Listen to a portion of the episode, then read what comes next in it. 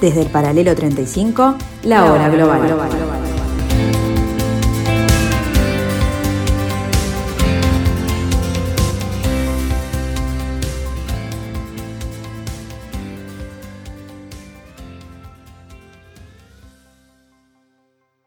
Muy buenas tardes amigos, bienvenidos a esta tarde del 16 de diciembre del año 2021, aquí en el 1170 AM de vuestro dial, aquí a la altura del paralelo 35, aquí en la hora global.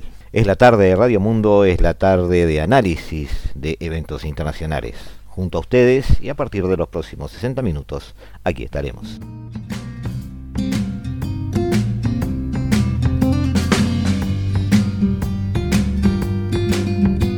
Hoy nos apoyaremos en un artículo de New York Times escrito por Kay Collins, una columnista de opinión, que hace referencia a la tenencia de armas en Estados Unidos y aquellos eh, problemas que trae acarreado, eh, no tanto el problema en sí, sino justamente el no poder resolverlo.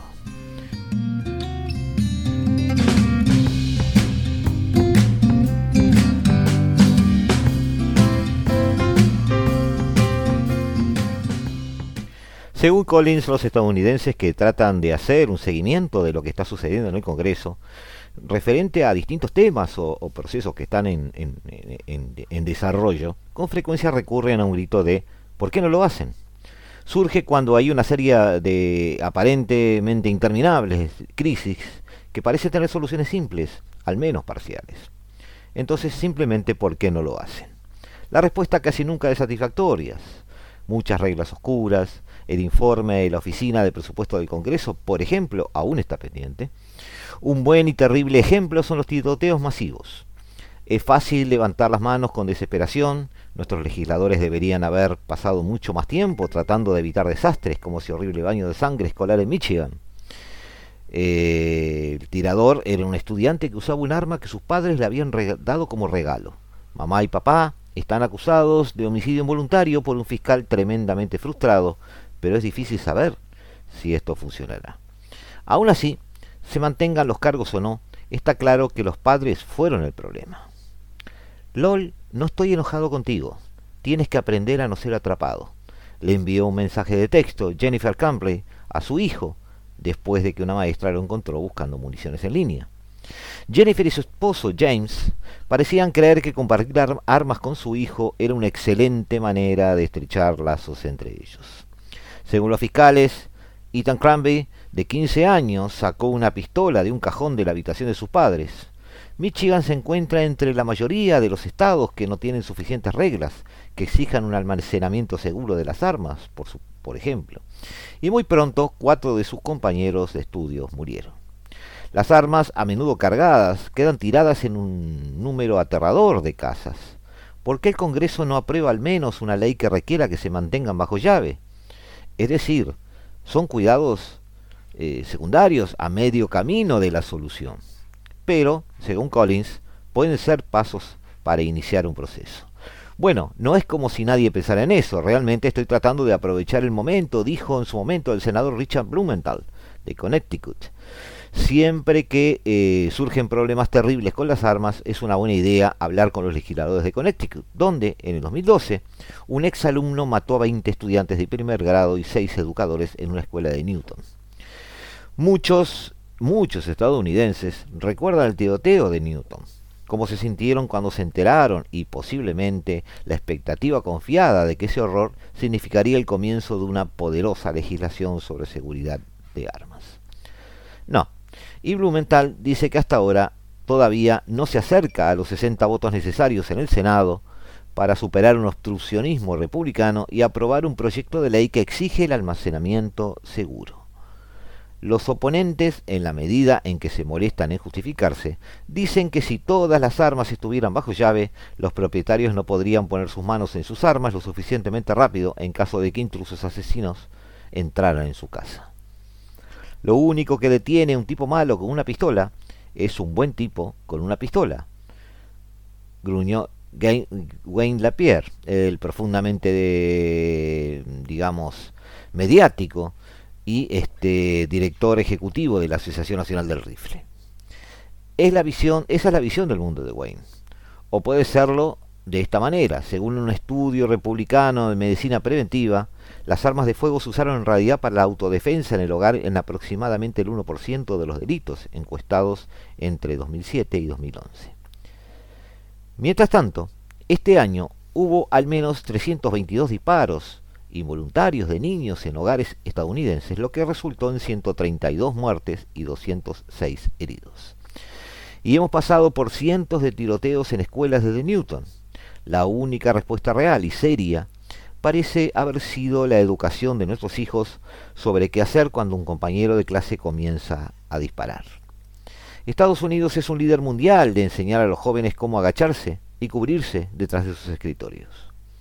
Incluso la modesta regulación de armas que el país ha logrado aprobar queda destrozada, mutilada y desmembrada con el tiempo.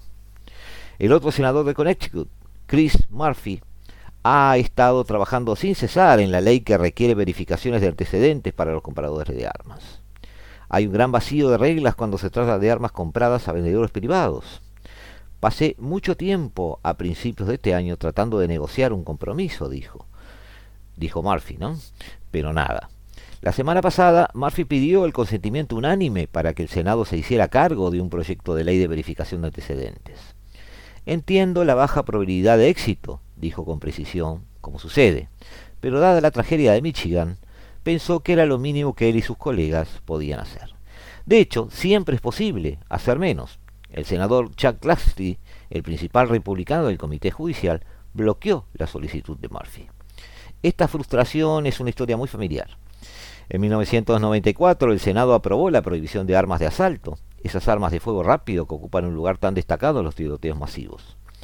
Fue bajo el liderazgo de un senador Joe Biden, quien permitió la inclusión de una fecha de vencimiento de dos años. Después de una década, las armas de asalto regresaron como las golondrinas a Capistrano. Los charranes árticos a Groenlandia, las ballenas grises a la baja, todos los intentos de deshacerse de ellos han fracasado. Bueno, al menos Biden está de vuelta en el poder, listo para reiniciar una lucha por la seguridad real de las armas. Desafortunadamente, hasta ahora, ni siquiera ha logrado que el Congreso confirme un nominado para encabezar la Oficina de Alcohol, Tabaco, Armas de Fuego y Explosivos.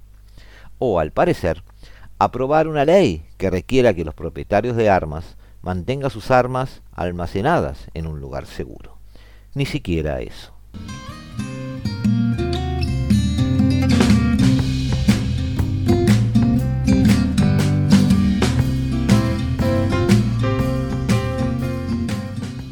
Seguimos recorriendo el mundo y la verdad es que la respuesta de Rusia y de China, o de Putin y Xi, o de Beijing y Moscú, como queramos verlo, a su exclusión de la cumbre de la democracia que había sido convocada por el presidente de Estados Unidos, Joe Biden, la semana pasada, esta respuesta, de hecho, eh, hay que tomarlo así, se concretó este miércoles en una videoconferencia que mantuvieron Vladimir Putin y Xi Jinping, que reunió todos los ingredientes de un matrimonio de conveniencia el memorial de agravios de ambos líderes, con una influencia global reconocible, más en el caso chino que en el ruso, este, asomó por las cuatro esquinas de la conversación y el propósito de tensar las relaciones con la Casa Blanca y particularmente Europa. También, nada quedó en el tintero. De la situación de Ucrania a un boicot diplomático estadounidense hacia los Juegos Olímpicos de Inviernos que se celebrarán en Pekín, el apoyo chino a las garantías en materia de seguridad que Rusia reclama a la Unión Europea y a la OTAN, a la necesidad expresada por China de aumentar la cooperación con Moscú eh, en materia de seguridad, que es tanto como decir militar, eh, aspectos financieros, aspectos este, económicos, aspectos de cooperación industrial, todo estuvo sobre la mesa.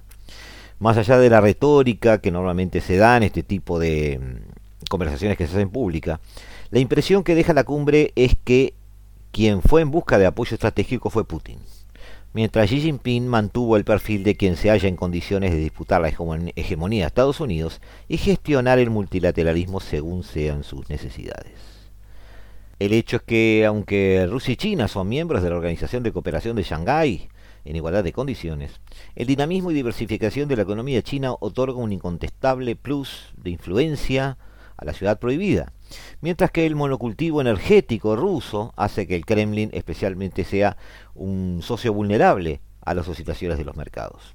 Al mismo tiempo, el recurso de Putin este, a la política de las emociones, el recuerdo de la grandeza de la URSS, asimilado a la grandeza de Rusia, le ha llevado a legitimar ante sus conciudadanos algunas apuestas arriesgadas, de las más desestabilizadoras perdón, eh, que recuerda a la geopolítica europea. Un ejemplo de ello es la posición de Ucrania. Nada de eso precisan los gobernantes chinos al frente de una máquina productiva que ha transformado por completo el país en prácticamente más de 20 años y ha hecho del Partido Comunista una plataforma para difundir un nacionalismo de última generación que apenas mellan casos como el de la tenista, por ejemplo, Peng Shuai. Todo lo cual, todo esto no evita que cunda la impresión de que esa alianza ruso-china y la disposición de Biden a enfrentarla con sus aliados con ímpetu renovado, eh, anticipa malos días por venir. Y se tenga una rememoración de la Guerra Fría con nuevas reglas, en nuevos escenarios y ante peligros más concretos, incluso en este caso. Em, con guerras híbridas en el horizonte como instrumento de probada eficacia para desencadenar estados de crisis, Estados Unidos no está dispuesto a aceptar sin más el tránsito de hiperpotencia a potencia, obligada a compartir espacios de poder planetario con China, cosa que eh, todos coincidimos en que está sucediendo. Ni entra en los cálculos rusos plegarse sin más a la realidad de, de que a pesar de disponer de un gran arsenal nuclear, carece del músculo necesario para participar en la arriesgada carrera por la hegemonía. El peligro implícito está en la tensión entre el nuevo bloque oriental y occidente, y que siga eso una lógica de escalada clásica en momentos en los que el camino de la rivalidad entre grandes potencias se cruzan dos asuntos importantes, la lucha contra la pandemia y contra la emergencia climática. En ambos casos, las estrategias globales son las únicas este, eficaces, pero por ahora parece que, en lugar de eso, es preferible hablar de crear un sistema financiero paralelo para escapar a las garras de la Reserva Federal norteamericana.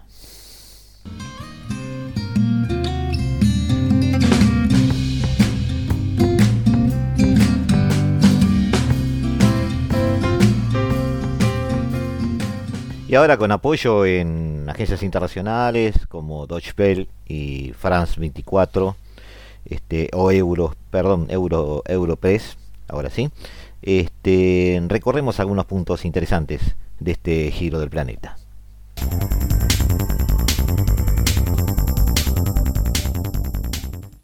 Y seguimos aquí en Alemania porque la ministra de Exteriores, Annalena Baerbock, ha llamado a consultas al embajador ruso en Berlín. También se anunció la expulsión de dos miembros de esa embajada. Esta decisión se conoce luego de que un tribunal de la capital alemana dictaminara que Moscú ordenó el asesinato de un ciudadano georgiano de origen checheno perpetrado en agosto de 2019. Por este delito ha sido condenado hoy a cadena perpetua Vadim Krasikov, un hombre de 55 años señalado de ser un oficial del Servicio de Inteligencia ruso.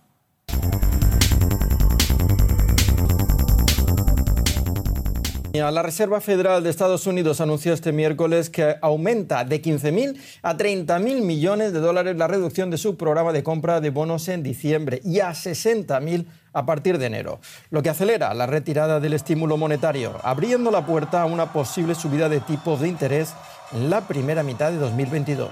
En su comunicado al cierre de la reunión, el Banco Central estadounidense dejó de momento sin cambio los tipos de interés en el rango de entre 0 y 0,25%, pese a que la inflación se ubicó en noviembre en una tasa interanual del 6,8%, la cifra más alta en casi 40 años en el país. Tenemos eh, que tener en cuenta que eh, ese encarecimiento del dinero y la retirada de los estímulos aquí en Estados Unidos lo que va a hacer va a ser eh, endurecer las condiciones financieras, con lo cual esto puede tener impacto en la región, sobre todo para los activos que estén denominados en dólares. Aquí estamos hablando, por ejemplo, tanto de la deuda pública como de la deuda privada. Mientras tanto, también hay que tener en cuenta que esta situación podría tener o hacerme ya en la posición fiscal de algunos de los países de la región que todavía están luchando para superar la pandemia y para hacer que sus economías se aceleren. Y mientras tanto, vemos cómo distintos bancos centrales dentro de América Latina, como es el caso de Brasil, Colombia y México, también están haciendo frente a las presiones inflacionarias. Esto podría traducirse en una ralentización del crecimiento, sobre todo de cara al próximo año.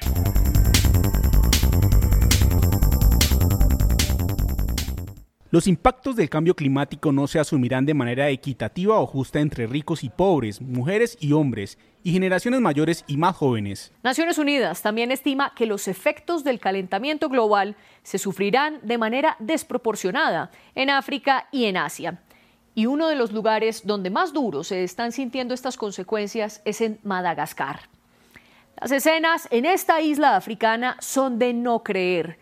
Los malgaches del sur del país enfrentan la que podría ser la primera hambruna de todo el mundo a causa del cambio climático. Allí las lluvias son cada vez más erráticas y los habitantes están enfrentando la peor sequía de los últimos 40 años. El Programa Mundial de Alimentos de la ONU ha advertido que 1,3 millones de habitantes corren el riesgo de padecer hambre al estar catalogados entre los niveles 3, 4 y 5 del IPC. Esta es una clasificación de seguridad alimentaria con una escala del 1 al 5. Según eso, en Madagascar, casi un millón de personas están en el nivel 2, es decir, al límite de no garantizar sus alimentos.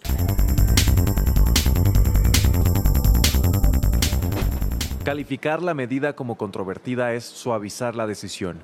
El presidente de Túnez, Kais Sayed, prolongó la suspensión del Parlamento hasta diciembre de 2022 la cual, a su juicio, otorgará el tiempo al pueblo para reflexionar sobre las reformas a la Constitución y el resto del sistema político antes de un referendo en julio. Una parte de la población acogió con satisfacción el anuncio. Exigimos un cambio en el sistema electoral. Entonces no es solo su decisión, es una demanda popular.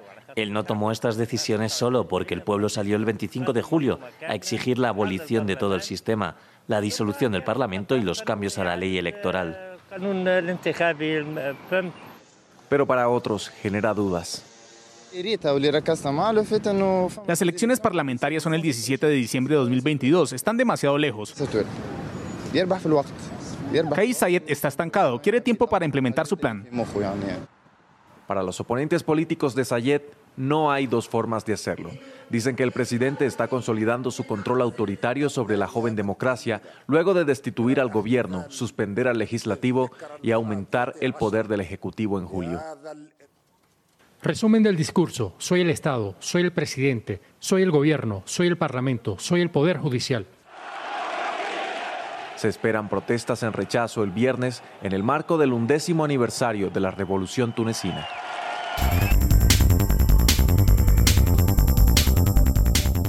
Ocho años después, los soldados franceses pasan el relevo. Tombuctú está ahora controlada por las fuerzas malienses. El simbolismo es fuerte. El expresidente François Hollande oficializó el inicio de la intervención en esta misma ciudad. Fue en febrero de 2013. Para nosotros es una página que se pasa en Tombuctú. Pero la misión continúa. Mis soldados y yo continuaremos nuestra misión en Mali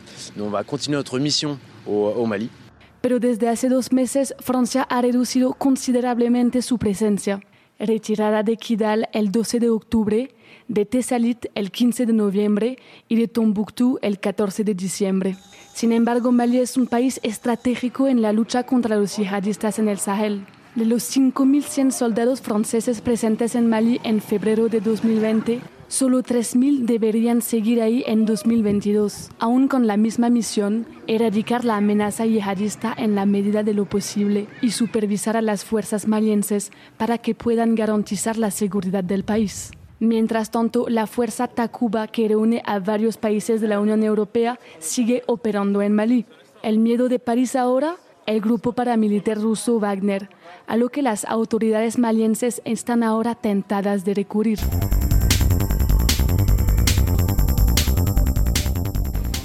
Último debate presidencial antes de las cruciales elecciones de este domingo. Ambos candidatos son conscientes de que ninguno alcanzó el 30% de los votos en la primera vuelta el pasado 21 de noviembre. Por este motivo, es clave convencer al electorado indeciso. Los dos candidatos optaron por la moderación. El ultraderechista José Antonio Cast defendió su idea de la patria, la familia, el orden y la seguridad. Este para mí fue un debate muy bueno. Creo que se pudieron ver claramente eh, las posiciones que cada uno tiene para el futuro gobierno. Por su parte, el izquierdista Gabriel Boric expuso la necesidad de aumentar el rol estatal para que por medio del incremento de los impuestos se logre tener servicios de salud y educación gratuitos, aunque tuvo que alejar los miedos que algunos chilenos tienen por su alianza con el Partido Comunista. Y que los días que quedan de campaña sean de propuestas en positivo, no de ataques personales, y que los chilenos y chilenas puedan decidir en función del Chile que, que viene, el que queremos construir y no de la campaña de desprestigio que tristemente ha instalado José Antonio Cast con sus seguidores. Ambos candidatos han moderado sus discursos en busca del voto centrista, que podría decidir quién será el sucesor de Sebastián Piñera.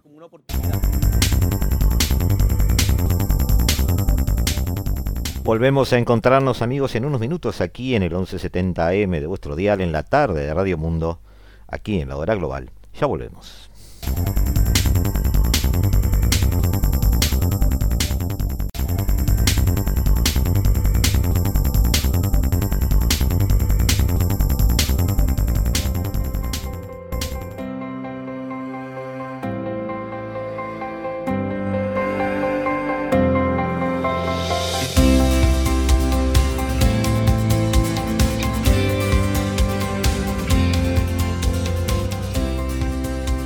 Desde el paralelo 35, la hora global.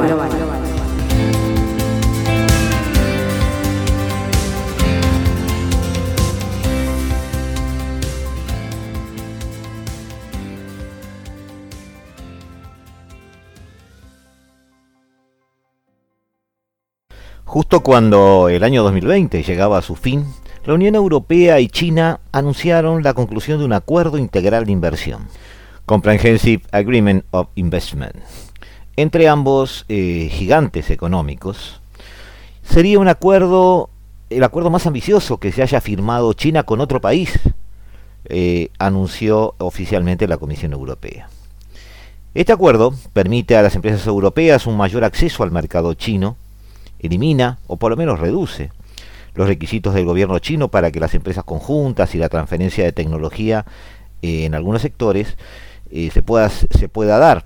Además de que empresas conjuntas ya son reconocidas, lo cual ya era un paso adelante. Recordemos que se había recortado ese concepto en los primeros tiempos de la guerra comercial con, entre China y Estados Unidos, promocionada por Donald Trump. Eh, promete además trato igual de las empresas estatales y mayor transparencia regulatoria. También el gobierno chino ha asumido ciertas obligaciones de sostenibilidad, sostenibilidad ambiental y derechos laborales, y además, eh, entre eso se destaca el compromiso de realizar esfuerzos continuos y sostenidos para ratificar el convenio sobre trabajo forzoso, algo que a Europa le interesaba bastante. Sobre el papel, este no es solo un triunfo para la industria europea, sino también para los derechos humanos, en el sentido de que algunos de estos acuerdos implican algunos avances en ese terreno, sin, aunque no sean explícitos. Pero el acuerdo no ha sido eh, recibido por todos de manera positiva. La reacción de Estados Unidos abarcó desde la desilusión hasta la rotunda hostilidad, desde su posición de adversario directo del régimen chino. Para los defensores de una línea dura con China, incluidos los funcionarios del gobierno saliente Donald Trump y los halcones del nuevo gobierno demócrata de Joe Biden, la decisión da la sensación de que Europa se ha doblegado ante el poder económico de China y ha conseguido a Pekín un importante triunfo diplomático. Esta sensación amigos. Fue bastante eh, combatida en, sus inicios y hasta hace pocos meses por Angela Merkel, tratando de mostrarle a Estados Unidos una Europa coherente, eh, concentrada en su ambición en cuanto a hacer buenos negocios sin dejar de lado sus principios existenciales y los que dan sentido a la Unión Europea. También hubo muchos moderados, entre los que se cuentan Jack Sullivan, el consejero de Seguridad Nacional, designado por Joe Biden, que se mostraron consternados. El gobierno entrante de Biden hubiera preferido lograr un acuerdo económico con Europa primero para presentar un frente común a China. A otros les dolió la aparente ingenuidad de la Unión Europea frente a las promesas de China relacionadas con los derechos humanos. El primer ministro belga en particular, Guy Verhofstadt, eh, que además es miembro del Parlamento Europeo, tuiteó en su momento, cualquier firma con los chinos sobre derechos humanos vale menos que el papel sobre el que se escribe. El acuerdo chino-europeo resaltaba una pregunta fundamental en el orden mundial post-pandemia, cómo se gestionan las relaciones estratégicas y económicas entre grandes potencias con sistemas institucionales y políticos muy distintos. En realidad, entre nosotros amigos, esta pregunta siempre existió. Ahora bien, dicho todo esto, dicho todo esto, eh, a pesar de esta decepción que expresó el, consejero de Seguridad Nacional de Estados Unidos, Jack Sullivan, eh, el acuerdo con China o la expectativa eh, de la consulta de la Unión Europea no fue correspondida cuando Estados Unidos se retiró unilateralmente de Afganistán en ese verano. Por ejemplo, no había buenas maneras entre Washington y Bruselas. Poco después, la puesta en marcha de la Estrategia Europea para el Indo-Pacífico en septiembre de este año se vio ensombrecida por el bombazo del anuncio de la formación de la Alianza de Seguridad AUKUS entre Australia, Reino Unido y Estados Unidos, dejando una Francia herida en el medio del hemiciclo europeo a la vista de todos. Estos acontecimientos refuerzan los argumentos a favor de una mayor autonomía estratégica europea el elefante en el bazar de los últimos debates en cuanto a seguridad europea. Sobre todo, teniendo en cuenta el amplio escenario del Indo-Pacífico, que se está convirtiendo cada vez más en el centro de atención mundial. Sin embargo, el camino hacia una mayor influencia regional de la Unión Europea no será nada fácil. A medida que la rivalidad entre Estados Unidos y China se agudiza, y se está agudizando, el reto al que se enfrenta Europa se ha hecho más evidente. El pacto trilateral entre Washington, Londres y Canberra ha hecho que la implicación de Estados Unidos en el Indo-Pacífico pase de la mera cooperación en materia de seguridad a la consolidación de bloques de alianzas, aunque sea sobre una base ad hoc. Ya lo dijimos amigos, debemos recordar siempre el telón de fondo de cualquier este, análisis sobre el Indo-Pacífico. China quiere echar a Estados Unidos de la región. Este cambio aparente de estrategia para equilibrar el ascenso de China a una donde prima el esfuerzo directo de contención de la misma, de Estados Unidos, que ha visto este telón de fondo, agrava los dilemas derivados de la postura regional de Washington en cuanto a preservar la primacía de Estados Unidos como un fin en sí mismo. El objetivo de la administración presidida por Joe Biden de perseguir una competición responsable sería probablemente difícil de cuadrar con los enfrentamientos agudos sobre Xinjiang, Hong Kong y Taiwán, a los cuales deberemos seguir agregando varios otros aspectos sobre la mesa, ya lo vimos en el programa pasado, hablando de los tres genocidios chinos. Con razón o sin ella, la negativa de China a aceptar cualquier crítica sobre estas cuestiones subraya su deseo de ser tratada como un árbitro legítimo del orden internacional. Más allá de la percepción que la Unión Europea eh, lleve sobre sus hombros de que es un actor, externo al área, es el único continente que no tiene costa en los océanos Índico o Pacífico. Por lo tanto, hay dos obstáculos importantes que obstruyen una tercera vía europea sólida y constructiva sobre los caminos marcados por Estados Unidos y China. Está, como dijimos muchas veces, este, demasiado lejos este, y demasiado grande para Europa, pero bueno, vamos a verlo. En primer lugar, el dilema comercio-seguridad es difícil de sortear. Muchos europeos pueden sostener que un enfoque centrado en el comercio proporciona un complemento útil a las prioridades más orientadas a la defensa de Washington, por ejemplo. Es decir, estamos atendiendo a algo que los halcones de Washington ensimismados y mirándose el ombligo no pueden ver reforzando el impacto colectivo de la Asociación Transatlántica en la región Indo-Pacífica. Sin embargo, Estados Unidos también puede percibir que una estrategia europea que, anteponga el comercio y el crecimiento a la seguridad, cimentada inadvertidamente este, sobre esos conceptos, fortalecería la posición central de China en los asuntos regionales al final. Como alternativa, la Unión Europea podría hacer hincapié en la fuerza militar. La seguridad y la defensa ya ocupan un lugar destacado en la estrategia del Indo-Pacífico, con la llamada Operación Atalanta, que ofrece un exitoso precedente del compromiso europeo en ese frente. Además, la inclusión del Indo-Pacífico dentro del recientemente lanzado Strategic Compass o Brújula Estratégica, un documento que pretende establecer una visión estratégica común para la seguridad y defensa de la Unión Europea en los próximos dos lustros, no es desdeñable. Europa puso a China dentro de su radar de seguridad.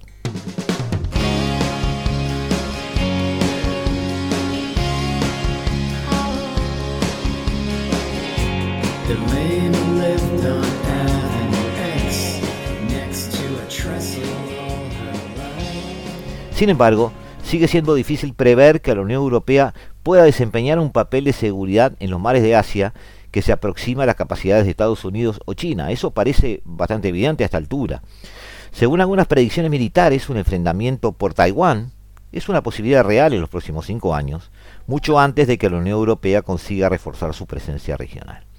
Entonces, con independencia de la dimensión de la estrategia indo-pacífica que los Estados miembros quieran enfatizar, persistirán los interrogantes sobre el futuro de la Alianza Transatlántica.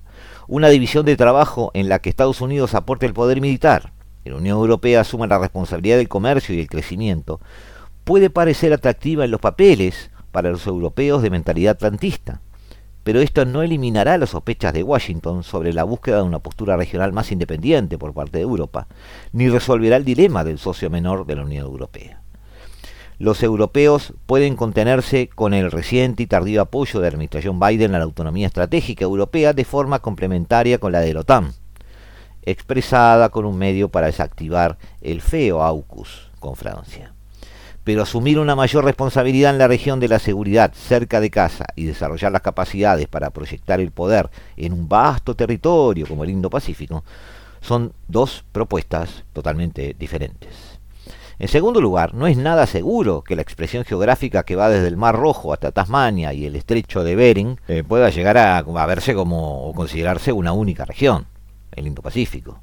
Esto también es cierto en el sentido económico, con la profundización de las relaciones económicas entre este y el sureste asiático, sin réplica con la misma intensidad en el sur de Asia, como demuestra la decisión de India de no adherirse al RCEP, la Asociación Económica Integral Regional, un bloque comercial de poca profundidad, pero que ha unido voces de toda Asia. En general, las deficiencias de la nomenclatura Indo-Pacífico subrayan el hecho de que la construcción es en esencia sobre todo política y relacionada con la seguridad y por lo tanto eh, no tan inclusiva, no tan inclusiva, si está bien dicho, como Europa quisiera. Resumiendo amigos, el concepto de Indo-Pacífico en sí es un concepto tallado en piedra por ahora sobre una base de seguridad. Los subsistemas de seguridad que se encuentran en el supercontinente euroasiático están cada vez además más enmarañados. Que el AUKUS pueda poner en peligro un pacto de seguridad franco-griego demuestra cómo la evolución de un rincón de Eurasia puede repercutir en el rincón opuesto. Por ejemplo, la multipolaridad ha permitido ampliar geográficamente el espacio que los estados consideran las cuestiones de seguridad. Sin embargo, esto no garantiza que pueda forjarse una comunidad megaregional basada en normas compartidas de considerable amplitud y profundidad. Por ahora parece todo lo contrario, una especie de eh, mosaico donde todos compiten con todos. En este frente sigue siendo visible una brecha entre los objetivos deseados por Europa y el pluralismo inherente en Asia.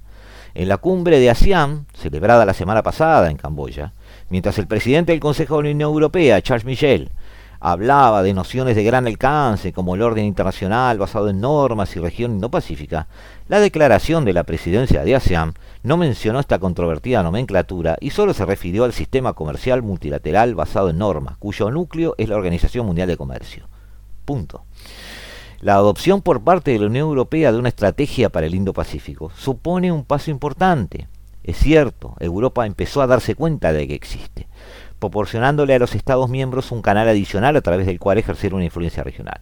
Pero si el Indo-Pacífico es poco más que una abreviatura de la contención de China, entonces la comprensión europea del concepto debe desarrollarse más si se quiere que sirva como una herramienta adecuada para avanzar en la autonomía estratégica de la Unión Europea.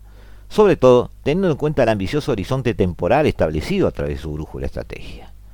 Dicho de otra manera, si la Unión Europea quiere jugar en la Liga Indo-Pacífico, que hoy tiene un concepto defensivo y militar casi, casi, casi exclusivamente, no puede ir simplemente con sus libritos de comercio a tratar de negociar.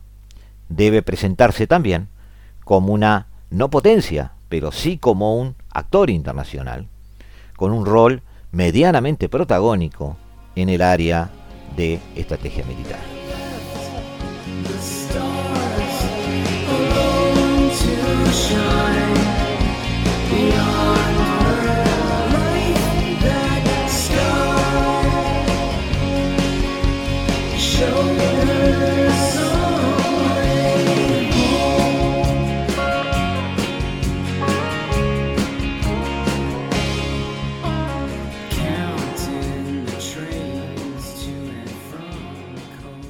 Que estamos amigos en el Indo-Pacífico, les acercamos algunas líneas editoriales del el medio inglés The Guardian referente a los Juegos Olímpicos de Invierno de China, que están siendo boicoteados por lo menos a nivel diplomático por varias naciones occidentales. Dice The Guardian eh, que tras la crisis financiera del 2008, fue el momento que consolidó tanto el ascenso de China como su creciente confianza a medida que Occidente flaqueaba. Pero los Juegos Olímpicos celebrados en Beijing unos meses antes fueron el símbolo mundial de su ascendencia. Un partido de salida del armario que proclamó su regreso a la vanguardia del poder político y económico, recibido con genuino entusiasmo internacional, a pesar de los recelos de los disidentes. Son menos los que celebrarán los Juegos de Invierno que comenzarán en Beijing en febrero. La semana pasada el Reino Unido y Canadá se unieron a los Estados Unidos y Australia para anunciar un boicot diplomático. Y Nueva Zelanda ha dicho que no enviará a nadie a nivel ministerial para la ira de China, que advirtió que los países pagarán un precio por la decisión. Francia participará como de costumbre, con Emmanuel Macron describiendo el boicot como insignificante, y gran parte de Europa permanece indecisa. La preocupación por la campeona de tenis y tres veces olímpicas, Peng Shuai, ya que, ya que alegó que un ex líder superior la había obligado a tener relaciones sexuales, ha aumentado la atención sobre el historial de derechos humanos de China y el entusiasmo del Comité Olímpico Internacional por asegurar al mundo que no hay nada de qué preocuparse es ya un padrón repetido. Pero el problema principal es el eh, tratamiento de los ogures en Xinjiang, hasta un millón de los cuales han estado recluidos en campamentos, eh, es un tema que ya tiene, no vamos a decir larga data, pero ha tendido una escala ascendente en la atención internacional. La semana pasada, un informe de investigación no oficial con sede en Gran Bretaña describió la tortura y la violación de los detenidos y concluyó que el trato a los uigures constituye un genocidio, un intento deliberado de destruir todo parte del grupo étnico. El presidente de la investigación, Sir Geoffrey Nice, enfatizó que no había evidencia de asesinatos en masa y su hallazgo se basó en cambio en la supresión de los nacimientos, incluso mediante el control de natalidad forzado, la esterilización, las, las histerectomías y los abortos. Sostuvo que el vasto aparato de represión estatal no podía existir si no se autorizara un plan del más alto nivel. Los grupos de derechos humanos dicen aún eh, que tienen que documentar la intención requerida para un hallazgo de genocidio, pero tienen evidencia de crímenes de lesa humanidad. Dado que Estados Unidos no, ya había declarado que se estaba produciendo un genocidio, siempre fue difícil imaginar cómo podría enviar una delegación oficial. Otros han sido claros al condenar los abusos grotescos de Xinjiang. Organizar los Juegos Olímpicos es siempre una declaración eh, de un gobierno en un país donde no se tolera la disidencia y donde una historia de triunfo nacionalista es cada vez más central para la legitimidad del partido. Es un evento de propaganda diseñado para provocar el aplauso mundial de una audiencia nacional. No es de extrañar que China, que descarta las acusaciones de genocidio como absurdas, retrata todas las preocupaciones como la politización del deporte, utilizando los derechos humanos meramente como pretexto. Es útil a nivel nacional describir el boicot como otro intento maligno de dañar a China, pero es probable que el liderazgo también lo crea, negándose a reconocer que la causa principal de la creciente hostilidad en el exterior no es la ansiedad hegemónica de Estados Unidos muchas veces, sino la opresión de Beijing a los uigures y el aplastamiento de las libertades de Hong Kong en casa. Y su enfoque cada vez más agresivo a nivel internacional. Tampoco es inesperada la voluntad del eh, Comité Olímpico Internacional de seguir el juego. Sin embargo, es censurable, dice The Guardian. Cuando se le preguntó sobre el trato a los uigures la semana pasada, el miembro del Comité Olímpico Internacional, Dick Pound, dijo a una emisora alemana que a pesar de las imágenes satelitales, los documentos filtrados, los testimonios de testigos presenciales y las reuniones informativas de los activistas, no sé lo suficiente sobre los hechos. Él puso en duda eh, la extensa información sobre los abusos y sugirió que una revisión independiente podría ser útil. El jefe de derechos humanos de la ONU ha estado pidiendo visitar la región durante tres años, sin éxito. El Comité Olímpico Internacional cree que su maltrecha reputación está protegida por el encantamiento de los mantras de la amistad y el respeto y el amor mundial por el deporte. Pero muchos países han vuelto a pensar con razón en ofrecer su apoyo a este evento. Los patrocinadores ahora deberían hacer lo mismo.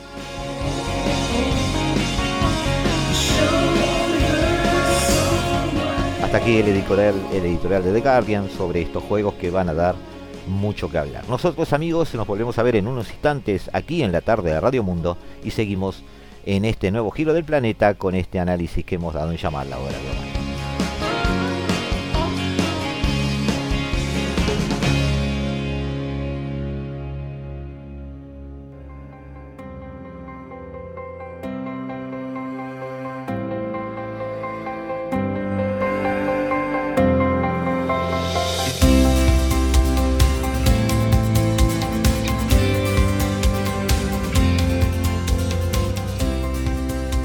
Desde el paralelo 35, la hora global.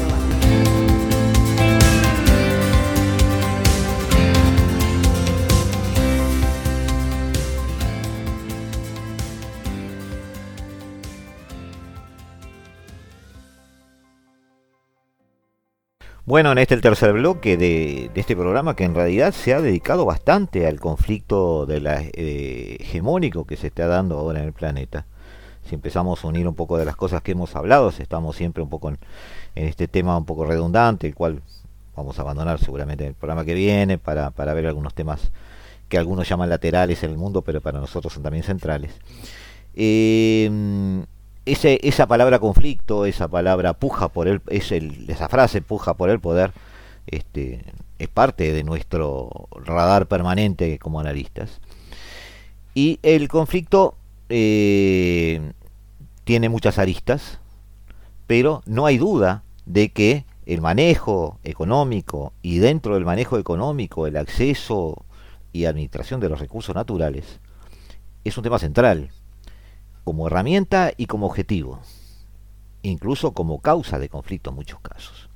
El mundo posterior a la Guerra Fría, el cual se ha caracterizado por un orden neoliberal, del libre, mercado según algunos, pero que básicamente podríamos llamar de libre mercado, está bien, y donde todas las cosas que tenemos o adquirimos son una pequeña pieza de un capitalismo que además se ha vuelto globalizado, en la que cada uno de los eventos que ocurren en el entorno internacional no son aislados ni fortuitos, a pesar de ser tan denostado aquel efecto mariposa famoso y que tuvo bastante auge o estuvo de moda este, a mediados de los 90 y principios de este siglo, sigue vigente. Todo es parte de alguna estrategia, ya sea de mercado, eh, militar, social, económico, político, cultural, eh, estrategia misma en la que los recursos naturales son el elemento más importante en la cadena de poder y en la definición de los conflictos.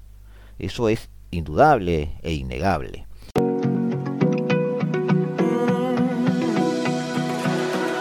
I found a picture we took many years ago. When I said to you we would never grow old. Messages I've saved that I never sent. Cause I don't know you, but I used to back then. I remember that I was drunk out my mind when we kissed for the first time.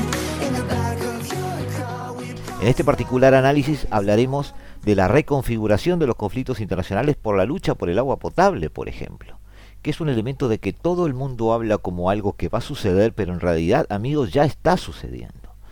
Se sabe que el mundo consta del 97% de agua y sin embargo solamente el 3% de la misma es apta para el consumo humano, y el 2% de ella solo puede extraerse de fusas subterráneas de difícil acceso. Por lo tanto, solo menos del 1% del agua se encuentra disponible para el mismo consumo aún en las sociedades desarrolladas no se comprende exactamente la importancia de cuidar de la misma. Una ciudad sin agua potable es una ciudad destinada a desaparecer en pocos días, eh, sin dramatizar. Es así. Eh, un ejemplo real es el de Ciudad del Cabo, Sudáfrica, considerada la primera ciudad en quedarse sin agua. A fines del año pasado, Ciudad del Cabo se enfrentó a uno de los mayores crisis del agua en la historia del país y el gobierno apostó por una medida sin precedentes anunciando anunciándola eh, con el nombre de el día cero. La estrategia consistió en que cuando los niveles de la presa se encontraran bajos, cortarían el agua y la gente tendría que moverse a diferentes puntos de la ciudad para su recogida. Esta medida tan drástica provocó que la gente comenzara a racionar el consumo y a ser más eficiente el mismo, pues esa visión apocalíptica de moverse para hay familias enteras a determinados lugares de la ciudad para tener algo tan simple o elemental o básico hasta ese momento como el agua, eh, causó también el desplome de la afluencia turística, así como el miedo a una posible crisis social por disturbios. Sin embargo, esta medida trajo consigo efectos positivos en la población, ya que comenzaron a hacer uso adecuado del agua y el llamado día cero se ha postergado, de hecho, en la ciudad. Es de vital importancia que todos entendamos que el agua potable no es ilimitada, no es ilimitada y que tenemos que cuidar de ella y reflexionar acerca de su consumo. Más aún en la época en la que vivimos. Su privatización implica que comienza una lucha desenfrenada por el control y abastecimiento de la misma, ya que son muy pocos los países que cuentan la mayor concentración de este recurso eh, tan valioso.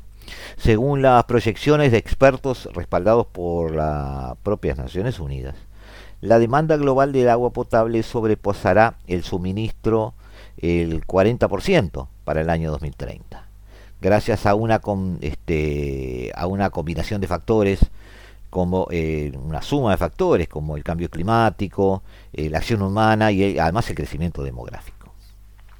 La tabla que eh, vamos a publicar en la página web seguramente indica una capacidad de almacenamiento, almacenamiento per cápita de determinados países, que son los países con mayor concentración de agua potable en el mundo y los que pueden enfrentar verdaderas crisis.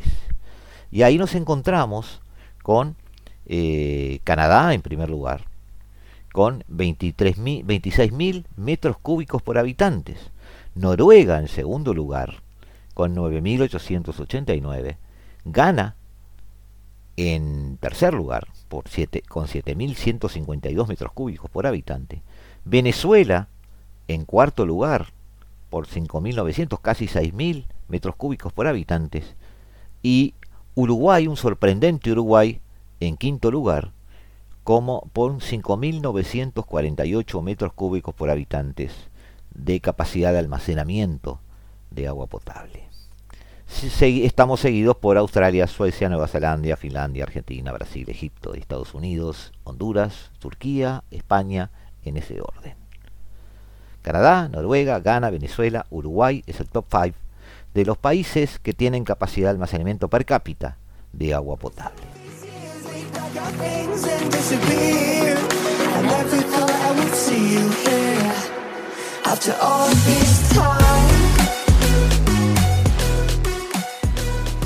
El otro lado de la moneda son las ciudades con mayor probabilidad de quedarse sin agua en el futuro, en un futuro próximo. El primer lugar se lo lleva la que ya mencionamos, Ciudad del Cabo. San Pablo está en un preocupante segundo lugar para Brasil. Eh, Bangalore, en Asia. Pekín, El Cairo, Yakarta, Moscú, Estambul, Ciudad de México y Tokio. Ese es el top ten de ciudades con mayor probabilidad de quedarse sin agua en un futuro próximo. Repito, Ciudad del Cabo, San Pablo, Bangalore, Pekín, El Cairo, Yakarta, Moscú, Estambul, Ciudad de México y Tokio. Eh, sorprenden el caso de algunos, de algunos nombres, pero son cosas que tenemos que tener en cuenta y después no sorprendernos, no sorprendernos.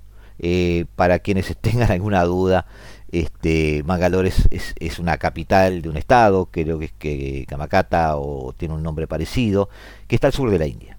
¿ah? Pero volvemos a, nuestro esquema y a lo que estábamos hablando.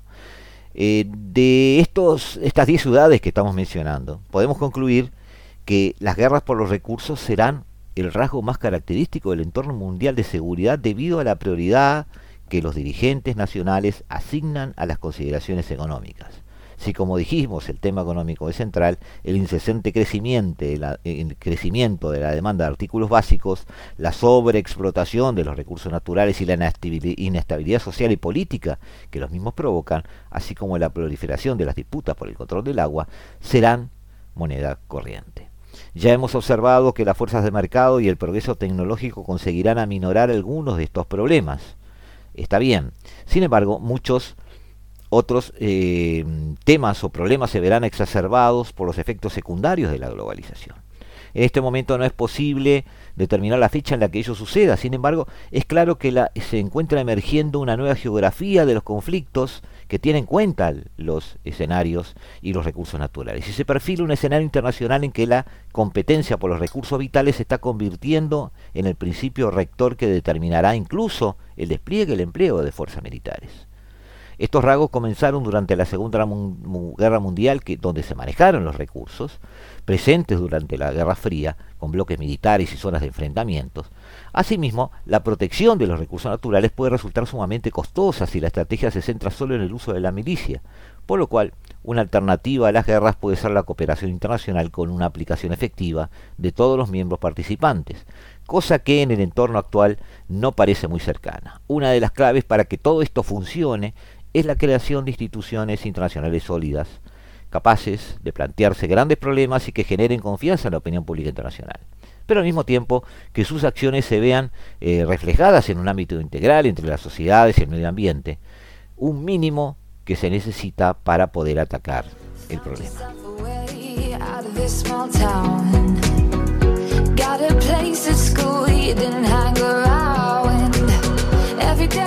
Este mundo entonces, amigos, multicausal, con, eh, con un efecto que podríamos llamar cebolla, donde se presentan muchas capas de eh, prioridades y estrategias y, que eso lleva a muchas capas de coaliciones y pseudo coaliciones y bloques, es el mundo que nos ha tocado vivir y que seguiremos analizando en próximos capítulos de la hora global. Hasta acá hemos llegado amigos, eh, muchas gracias por prestarnos atención en este jueves, en la semana anterior, a una semana eh, muy paradigmática para la cultura occidental, sobre todo.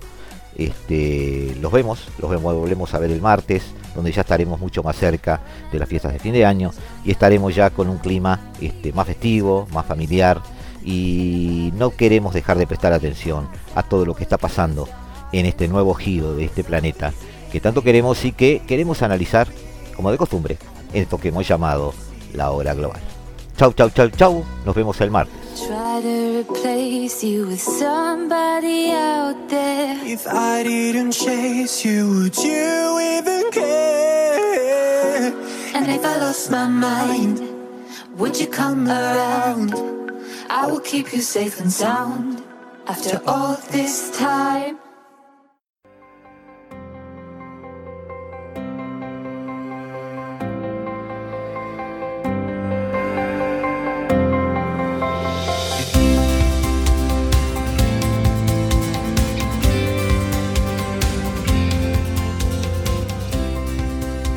Desde el paralelo 35, la hora global.